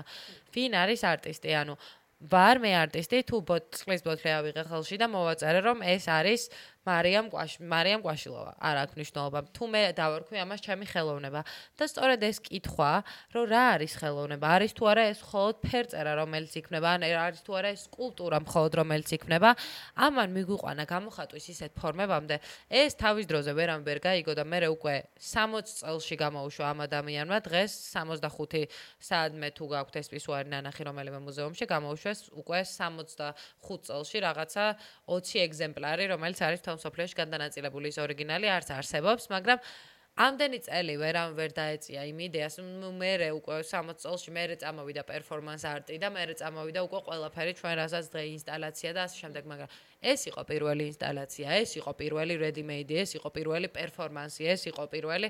იდეა ამ იდეის ირგვლივ და მგონია რომ აი როგორც მარსელ ჯუშამპი მიუდგა ამ საკითხს, მეც ესე უყურებ ზოგადად რაღაცებს ცხოვრებაში. აი ყველაფერს აქვს მეორე სიმართლე, ყველაფერს აქვს მეორე გაგება. არაფერზე არ მაქვს ძალიან ბევრ რაღაცაზე მაქვს strong opinions, მაგრამ არასდროს არ არის ჩემი opinion too strong, რაშიც ბევრი ადამიანი შეიძლება არ დამეხთანხოს, იმიტომ რომ ვარ ძალიან ემოციური, აი შეიძლება შევიდე და აი ძალიან ენთუზიაზმით ვილაპარაკო რაღაც თემაზე, მაგრამ სინამდვილეში ჩემ გონებაში მეორე აზრისთვის ადგილი ყოველთვის არის და აა ყველა ადამიანს ურჩევდი ეგრე ცხოვრებას, იმიტომ რომ პირიქით მე რაც ვიზდები და რაც მე გამოცდილებას ვიღებ, უფრო ესეთი ხვდები, აი უფრო მართლა ავთენტურად მიმღები ხვდები და საქართველოს სამწუხაროდ ძალიან რთული. აი საქართველოში იმდანაც ყველა ერთმანეთით აი involved არის. იმდანაც უაი როგორ როგორ პირადისეულს არ გაგაჩნია. ანუ ძალიან რთული არის მართლა. მე პირადად ანუ აი ამ ბოლო დროს მით უმეტეს და ანუ ყოველთვის ძალიან მიჭირდა ამ რეალობაში ცხოვრება მაგრამ ნუ აი ამ ბოლო დროს მე რაც დაუბრუნდი ისე საქართველოს დროს ანუ აი იმდენად მიჭირს მართლა აი ყოველდღიურობაში ყოფნით მიჭირს რომ აი ამ ყველაფერიდან ჩემი თავი დავინახო და გამოვრიყო და რაღაცა ცალკე ჩემი ეს ადამიანი შევინარჩუნო იმიტომ რომ ძალიან რთული არის თან აი ყოველდღიურად ბრძოლა მიწევს რაღაც გარემოებებთან და რაღაცა ადამიანურ შეგრძნებებთან და აი მუდმივად მაგას მეშვები რომ აი არა და მუდმივად ვცდილობ რომ რაღაცებს არ დავნებდე და მაგის ნაწილი მეც არ გავხდა იმიტომ რომ მართლა აი თან იმედა ტოქსიკური არის რაღაც ანუ თან აი ისეთი ტოქსიკური არის აი ფიზიკურობასთან მიმართებაშიც აი ყველა რაღაცა რაღაცა აი არასწორი დეფინიციებია საქართველოსში და მსოფლიოში ზოგადად of what's cool რა არის მაგარი რა არის კაი ტიპობა რაღაც აა რა ადამიანებს უნდათ მოხ აი ძალიან უცნაური, მაგრამ ეს ყველაფერი არის განპირობებული აი ჩვენი რაღაცა ობსესიით, ამ ყველაფერ ვიზუალურთან აბსოლუტურად რაც არსებობს და დღეს გვაქვს ყველაზე არასწორი რეგრესი. საქართველოსი არ ვიტყვი მარტო ეხა სოფლიოზე ვიტყვი, რომ აი რაღაცა ადამიანები გამოდიან როგორც არის თუნდაც ჯულია ფოქსი და ემილი რატა, რომელიც ლაპარაკობენ ფემინიზმზე, რომელიც პირდაპირ მოდიან ამ white supremacist რაღაც პატრიარქალ ტალღიდან, რომელიც მთლიანად არის მათ ლუქსზე დაფუძნებული. დაფუძნებული და ლაპარაკობენ მხოლოდ თავის გამოცდილებიდან, რომ აი მე მეზიზღებიან კაცები, ამიტომ მე ვარ ფემინისტი. აი მე ჩემი გამოცდილებით მეზიზღებიან კაცები when uh, they stand up and მაგალითად შეიძლება დაადეითოს, აი არ ვიცი როგორ თქვა თავის გამოცდილებებზე დაყნობით აქვს ძალიან დიდი აზრები ჩამოყალიბებული და არ არის ეს აზრები საკმარისად დაყრდნობილი საზოგადოების გამოცდილებაზე. სხვა რასის გამოცდილებაზე, უმცირესობების გამოცდილებაზე და სხვა ადამიანების გამოცდილებაზე და ძალიან იშვიათ, ძალიან ხშირად ავიწყდებათ, რომ ისინი მოდიან პრივილეგირებული საზოგადოებიდან და ისინი არიან ტრადიციული გაგებით ლამაზი ქალები და ბევრი რაღაცა აქვთ იზი ცხოვრებაში, თუნდაც ყველაფერი აქვთ გაკეთებული თავის ლუქებიდან გამომდინარე. შესაბამისად, it girl ჩემთვის ეს ადამიანები ვერ იქნებიან. ეს ადამიანები აი საერთოდ იმდენად არასწორი სტანდარტები გვიყალიბდება. ჯობია რომ ისეთ ადამიანებს ანუ მესმის შეიძლება რაღაცა relatable თქვას, იმიტომ რომ მეც მაგ საზოგადოებიდან მომდივარ, ანუ მესმის შეიძლება რაღაცა, აი ჩემთვის წარმოუდგენელია. ანუ მართლა გეუბნები, ჩემთვის წარმოუდგენელია. ჩემთვის არ არის არც ერთი ითგრელ და ჩემთვის კი არა, ჩემი დისთვის რო არის, იმაზეც ბრაზდები. აი ჩემთვის არ არის ვიღაცა თუნდაც თბილისში აი რა სტანდარტებიც გვაქვს, ვინ არის მაგარი გოგო ჩვენი გაგებით ქალაქში. ვინ რითი მივიდა ამ გზა, ყველას გვავიწყდება გზა, საიდან მივიდა, ყველას გვავიწყდება კონტექსტი. ზუსტად, მაგას არავინ არ აკვირდება. და მე როგორც ხელოვნება ცოდნა ისე მაინტერესებს კონტექსტი, რომ აი მაგის garaშე ვერ უყურებ ვერაფერს. ჩემთვის ვიზუალს ვერ შევხედავ ადამიანის ისე, რომ მისი პერსონალიტი არ გავიგო პირველ რიგში და ამაზე. ზუსტად ეს გზა რომელიც გამოერა. აუ როგორ როგორ არსებობს, აი როგორ შეიძლება რომ ვიზუალ რეალურად არ აქცევდა ყურადღებას. ანუ შეიძლება ვიყო ხელოვანი ადამიანი და მაინც მაინტერესებდეს შეგნით რა არის. ოღონ გულახდილად შეიძლება ადამიანი ლამაზი არის თუ არა, ამას ვასკვნი და ჯერ შიგნიდან რა მოდის, იმიტომ რომ ჩვენთვის მართლა არა. რომ მართლა ხო რაღაცა ეს ნიუთიც რაღაცა ლამაზე იყოს, მაგრამ ხო აი მაგნუც რაღაც ისეთი დანიშნულება ქონდეს, რომ მაგითი ბევრად უფრო ლამაზე ხდებოდა. საერთოდ თუნდაც აი ჩვენ მეგობრის სოლო გამოფენა იყო ლოლასი. და ანუ აი იმდენად მართლა ის თამბეჭდავი იყო, იმდენად ლამაზი და ესთეტიურად და თვითონ მუსიკაც ის საუნდი რაც ქონა ეგეც ლოლას გაკეთებული იყო და აი ყველაფერი ბოლომდე მთლიანად ლოლას ენერგია იგრძნობოდა რომ შედიოდა სივრცეში და რაღაც მომენტში თვითონ ეს ცალ-ცალკე რაღაც ეს ტიპები კი ძალიან ლამაზი იყო და საინტერესო იყო, მაგრამ რაღაც მომენტში უკვე რომ ლოლასთან ერთად დავიწყე ყველაფრის განხილვა და აი ამ ყველაფრის აი უკანა მხარეც რომ ანახა და აი რომ გამიზიარა თვითონ ინსპირაცია ყველაფერზე ფიქრობ და მაგას რო აკეთებ და ანუ აი იმდენად ბევრად უფრო საინტერესო გახდა ჩემთვის ეგ და იმდენად ბევრად უფრო შთამბეჭდავი იყო და ბევრად უფრო დიდი სიამოვნება მივიღე. ხო, რა თქმა უნდა. ვიდრე მანამდე. ყოველთვის ეგრე არის და ხო აი გეთახმე მაგას რომ ადამიანები არასდროს არ უყურებენ იმას რომ შენ აი შენ ქცევს უკან რა დგას მაგას არავინ არ უყურებს რაღაც მომენტში რა ნუ აი უფრო იმას უყურებენ რომ ეხლა საბოლოო შედეგი რა არის? ანუ შენ რაღაცა დააჩავე საბოლოო აუთკამი რა არის? ან რატო მიხვედი მაგ რატო გაგიჩნდა საერთოდ მაგის შეგრძნება? რომ ეკეთებენ რატო გაგიჩნდა მაგის ის სურვილი ან იდეა რომ გეკნა ის რაც ქენი? როგორ საიდან წამოვიდა ყველაფერი? მაგას არავინ არ აკვირდა არავის არ აინტერესებს იმიტომ რომ აი რა შეიძლება ანუ მე ძალიან დავეროდი მაგაზე იმიტომ რომ აი ფსიქოლოგიას სწავლობდი სანამ ფილმ სკულში გავაკეთებდი სწავლას და მაგიტო ეს პირველი ორი წელი როცა ფსიქოლოგიას სწავლობდი ანუ აი სუ ეგ იყო რომ სუ მაგას გვასწავლდნენ რომ რაღაცა ქცევის უკან რა არის და რაღაცას რა იწევს და თანუ ძალიან რთული იყო ჩემთვის მაგ თელი ინფორმაციის მიღება იმიტომ რომ ყველა ადამიანის ყურება დავიწყე ანუ ყველა ადამიანს ფსიქოანალიზს ვუკეთებდი რაღაც მხრივ და ყველა ადამიანს უფრო სიღრმისეულად ვიცნობდი და აღვქვავდი და მაგიდან გამომდინარე მივხვდი რომ ძალიან ბევრი ადამიანს ეგ სიღრმე არც აქვს. კი. ძალიან ბევრი ადამიანი არის ვინც თვითონ თავის თავთან უკვე იმდენად გაუფასურებული აქვს ეგ რაღაცა თავისი შინაგანი თვისებები და შინაგანი საქმე. არც უნდა იმ ადამიანს რომ მოძებდეს და ჩაუღმავდეს და არც არის ამაში პრობლემა. აი ძალიან ბევრი ადამიანი არ მაქვს პრობლემა, აი ეგეთ ადამიანი, აი ხო ხტები? მე პროსა იმედგაცრუებული დავრჩი რამოდენიმე, რომ აი ვიღაც ადამიანი რო არის, რომ იცი რამდენს არა, აი მე დღემდე მაქვს რომ ჯერა, რომ ვიღაც ჩემი მეგობარი რო აი ეგრე არის არა არა იმის პოტენციალი მჯერა მაგრამ ანუ სინამდვილეში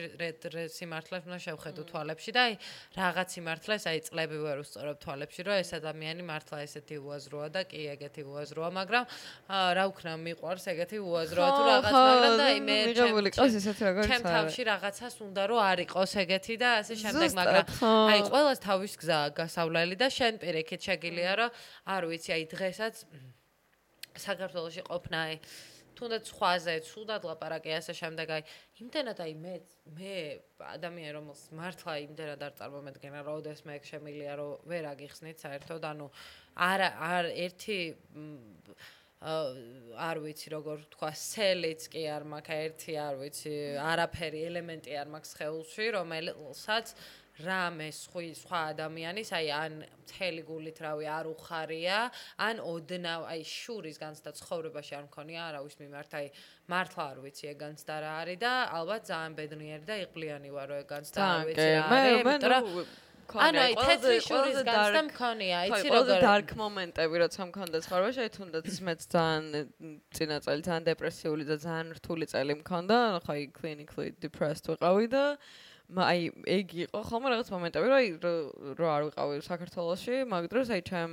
რაღაც გარშემო ადამიანებს რა ვქავდა აი მქონდა რაღაც მომენტები ხო მაგრამ აი რაღაც მომენტებში რო გონია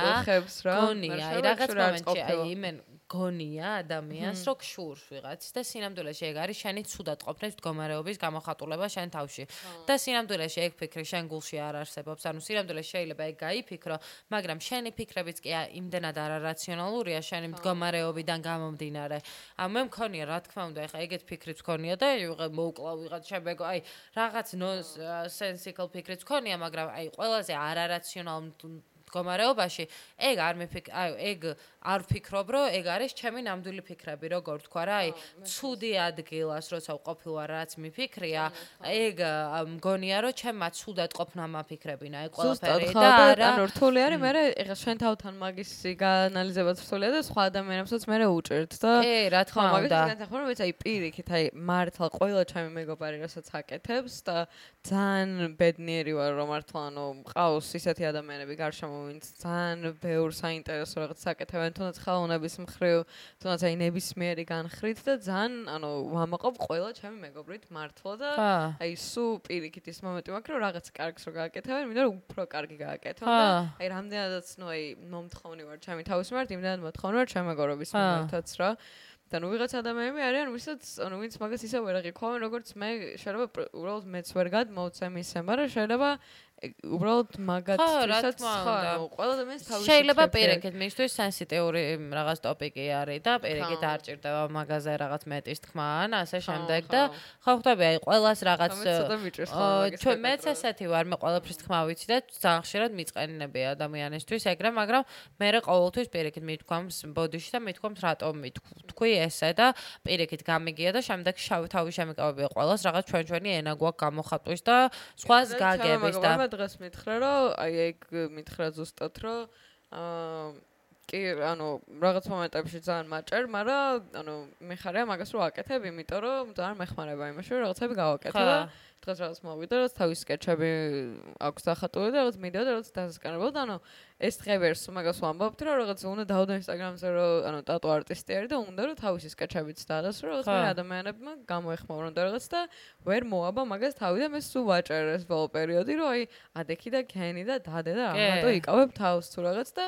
ანუ რამოდენიმეჯერ ცოტა ეს ნეგატიური ენერგია წამოვიდა მაგის ხედანაც რა რო აი ხო იქ გავაკეთებ აღარ იმიტომ კი არა რომ რაღაც მე გავაღიზიან იმიტომ რომ აი თავის თავშიც რო უკვე აღიზიანებს ეგ მომენტი და ეგრევე აგრესიულად ჩდება და იმ მეგობრები მაგალითად დაოსკანერეთ და ძალიან არაფერს ეგეც აი. ჩემი მეგობრები მაგალითად პირიქით აი ყველა ვართ ისეთი 25 წლის ტიპები ვინც არც ერთ არავინ არ იცის რა უნდა ყველა მიცის მაგრამ დაკარგული არიან არც ერთი არ არიან იმ გზაზე რასაც უნდა აკეთებდნენ არც ერთი ის, მაგრამ მე მგონია რომ that's the beauty of it. აი არ ვიცი რა, აი რაღაც ყავს მეგობრები who have it figured out, რომელიც არ არსებობს, აი ისე წარმატებულ ხალხს ვიცნობ და ისე ცნობილ ადამიანებს, ვინც სუსტად იგივენაირად დამიჯდებიან როგორც ჩემ მეგობარი აქ ვინცაც ყველაზე ცუდი ცხოვრების მოცემულობა აქ იმ წამს და იმაზე უბედურად დამელაპარაკებიან თუნდაც ყველაზე კარგ მოცემულობაში და აი საერთოდ მართლა არ აი ჩემთვის ის რომ რაღაცას არ აკეთებ ადრო ბრაზდებოდი რომ რაღაც რატო არ აკეთებ. მეც არ ვაკეთებ მე ჩემ თავს ვერ ბრაზდებოდი ხოლმე მაგრამ ეხა ეხა უფრო ნაკლებად. ეხა ჩემ თავზე ჩემ თავზე ბრაზდები რა არ გავბრაზდა აი ვცდილობ რომ უფრო რაღაცა შემწყალებელი ვიყო ჩემი თავის მიმართ იმიტომ რომ მართლა ანუ აი სექტემბრიდან დღემდე ანუ აი რაღაც არ ვიცი ყოველ დღე ორი გაკვეთილი მაქვს და ყოველ დღე რაღაც თან part time სამსახური მაქვს და თან ჩემი პროექტები მაქვს და თან კიდე მილიონი ფიქრი მაქვს და კიდე მილიონი გეგმა მაქვს და ანუ აი სულ რაღაცას ვაკეთებ და სულ სადღაც მეჩქარება და სულ რაღაც ხდება და მაგრამ თან ხო იცი რომ ყველაფერი არ არის რაღაცის კეთება რა აი ხო და არ არის მე ეგრე უყურებ რომ ჩემ მეგობრებს იმიტომ უცემ პალპერი თუ მაგას ვეუბნები რომ ანუ რა კაია, ნახე რაღაც რო არ აკეთებ, ნახე რამდენი ფუფუნება გაქვს, რამდენი ის გაქვს. ხო და მე მინდა რომ ეხა ცოტა ჩემი ფუფუნება ჩემ თავს მიუცე, რომ ცოტა ხანი არ გავაკეთე. ხარ და თავს არ ვიკლავ და თან არ ხარ და თან ის რო ეგ რო გავაღვიძო, კიდე ისე უნდა დავისტრესო ამ წელს ჩემი თავი და ასე შემდეგ და ხანდახან easy life და soft life is beautiful. ანუ ხანდახან რა. მე გონი ცოტა ხანი ეხა მჭირდება easy life. შენ თავს უნდა შეუქმნა, ანუ როგორ თქვა რა, აი და მე რო რაღაც ვაკეთებ, მე ისე ვირთვები, რომ 1000 რაღაცას ვაკეთებ და მე ვიღარ ჩერდები და მგონია, რომ დედამიწის ბირთვში შემილია ხელი შევყო, გამოვიღო და შევჭამო და არ დავიწო, ანუ მარტო ამიტომ მე თუ არ დავჯექი დილით და ანუ არ დავაწყრა და მთელი დღე თუნდაც არაფერი არ გავაკეთე, ანუ წარმოუდგენელია რა, იმიტომ რომ ეს ეხა არის წარმოუდგენელი რომ მთელი დღე დავძდა და არაფერი არ გავაკეთე. ისეთი გილტი შეგძნება მოქრო არაფერს არ ვაკეთე. მე არასდროს პირექით ვიტყვი რომ რა მაგარი ვარ დღეს არაფერი არ გავაკეთე. ხო და ის ძალიან დიდი მიღწევა არის ძალიან დიდი ძალიან დიდი და ვარ ძალიან ბედნიერი რომ ეგეთი ფუფუნები მივედი ჩემ თავთან მაგ ეტაპზე რომ პირიქით ყოჩაღ მარიამ დღეს არაფერი არ გააკეთე და რაღაც და მაინც მაინც მიწევს გაკეთება სამწუხაროდ. მე იმიტომ ისეთ საქმე მაქვს რომ სამივე ჩემი ბიზნესია და მე მე მუშაობ ჩემ თავისთვის და მაინც ვაკეთებ რაღაცებს მაგრამ მე უკვე მაგას რაღაც გაკეთებას არ ვეძახი. და ის ჭერს მაგრამ აი მაინც არაფერს არ ვაკეთებ რა როგორ თქვა აი არაფრის გაკეთება არის ჩემთვის ყველაზე quality time რომელიც შეიძლება რომ ჩემ თავთან გავატარო და გიჟდები აი murder series ყურებაზე, ჯდომაზე, მოწევა მიყვარს, ბევრი რაღაც მიყვარს, რაც არაფრის კეთება კეთებასთან ასოცირდება და აი ისე მიყვარს ეგ მომენტები, რაღაც მომენტში რომ ახსენდება ჩემი დრო სადღაც, ბევრად უფრო ვიდრე რაღაც მომენტში, როცა რაღაცას ვაკეთებდი, მახსენდება მომენტი. აა. ჩო, მოდავამთავროთ არა. რამდენი საათიანი არის? ხო, რამდენხმიანია ხოლმე, ხო არის 1 საათიანი? აი, საათი და 20 იყო ბოლო ეპიზოდი. ხო. ცოტა შემიძლია რომ შემოუჭრა რაღაცა. ხო, რაც გინდა რომ ხო. მაგრამ ნუ ჯერჯერობით არ ყოფილა. ესეც ის მიფიქრე რომ მოუჭრა. ხო და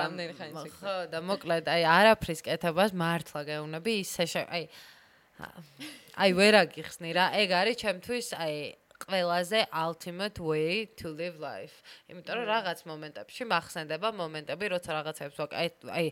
რაღაც ქვეყანაში როცა ცხოვრობდი და ეგ მომენტი მახსოვს, როცა აი აივანზე გავედი და შუქს უყურებდი და არაფერს არ ვაკეთებდი და ეს მომენტები აი გულში იმდენად